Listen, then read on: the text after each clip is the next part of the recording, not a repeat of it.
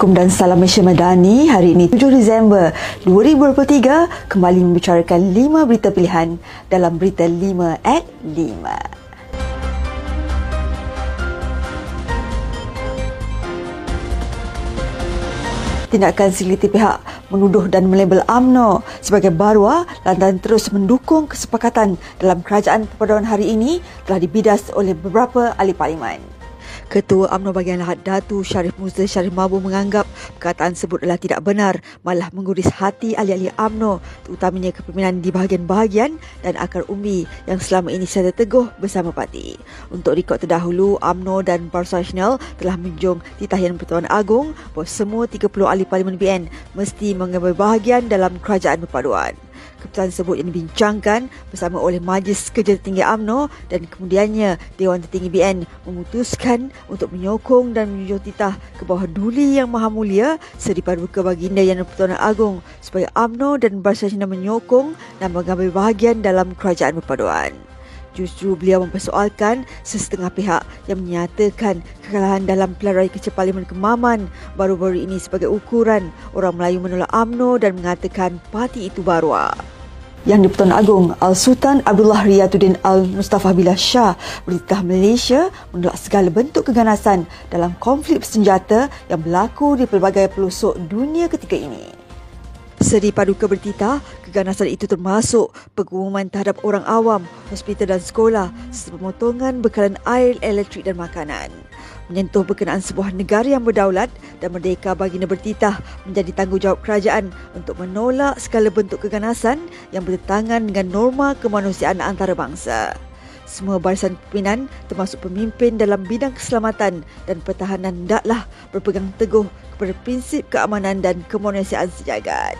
Seri Paduka berpesan agar mengambil kira konflik bersenjata yang sedang berlaku di mana universiti yang sedia ada wajar dijadikan pusat utama dalam menerapkan kefahaman dan pematuhan masyarakat serta pemimpin masa hadapan negara terhadap undang-undang kemanusiaan antarabangsa. Perdana Menteri Datuk Seri Dr. Ahmad Zaid Hamidi berkata, penghantaran bantuan kemanusiaan ketiga Malaysia untuk rakyat Palestin dijangka dibuat pada 18 Disember ini melibatkan pelbagai barangan seberat 60 tan. Beliau berkata penghantaran bantuan yang diselaraskan Wisma Putra itu mesti dilakukan kerana ia amat diperlukan oleh rakyat Palestin yang terkesan. Beliau berkata demikian dalam sidang media selepas menyaksikan penyerahan sumbangan kutipan oleh wanita UMNO Malaysia berjumlah RM621,954.60 dan syarikat 99 Speedmart Serembahat berjumlah RM200,000 di sini semalam. Media melaporkan Malaysia melalui Op Ihsan telah membuat penghantaran bantuan ke Gaza penghantaran pertama melibatkan 20 tan barangan keperluan perubatan, barangan bayi dan makanan yang tiba di Gaza pada 10 November lepas diikuti penghantaran kedua membawa 16 tan barangan bantuan tiba di Mesir pada 11 November lepas.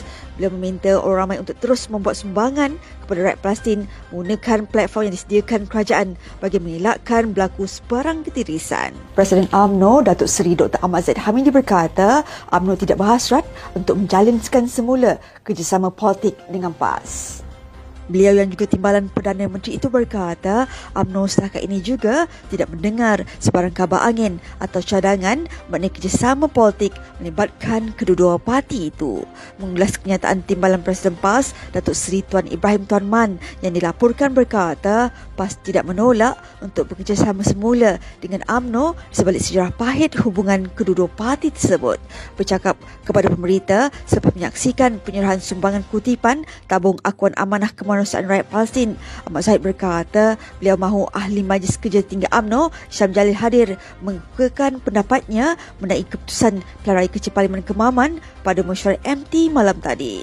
Syam sebelum ini mendakwa kekalahan AMNO pada PRK Kemaman baru-baru ini berpunca daripada segelintir pimpin parti itu yang bertindak menjadi penjilat DAP. Untuk rekod, PAS telah mengekalkan kursi Parlimen Kemaman melalui kemenangan Datuk Seri Dr. Ahmad Samsuri Mokhtar pada PRK tersebut Sabtu lepas dengan majoriti 37,220 undi.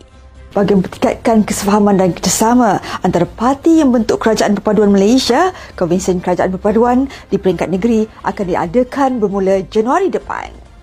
Setiausaha Agung UMNO Datuk Dr. Ashraf Waidi Zuki berkata Majlis Kerja Tinggi UMNO telah menegaskan pilihan parti itu untuk terus mengukuhkan kerajaan perpaduan melalui perjanjian yang telah dimeterai. Beliau memaklumkan sepenuh setahun usia kerajaan perpaduan, MKT menegaskan pendirian parti itu untuk terus mengukuhkan dan mempertahankan kerajaan perpaduan sebagaimana titah Duli Yang Maha Mulia Seri Paduka Baginda Yang di-Pertuan Agong. Menurut beliau bagi meningkatkan lagi kesefahaman dan kerjasama antara parti-parti yang membentuk Kerajaan Perpaduan Malaysia, mesyuarat bersetuju untuk menganjurkan Konvensyen Kerajaan Perpaduan di peringkat negeri-negeri bermula Januari depan. Mesyuarat juga memperakukan bahawa semua ahli parlimen dan Abdun AMNO akan terus mendukung pilihan parti untuk menyokong kepimpinan Perdana Menteri Datuk Seri Anwar Ibrahim dan Kerajaan Perpaduan Malaysia. Sekian saja daripada saya Adibah Ahmad. Jangan lupa temu janji kita Isnin hingga Jumaat jam 5 petang. 5 berita pilihan hanya di Berita 5 at 5. Assalamualaikum dan salam Malaysia Madani.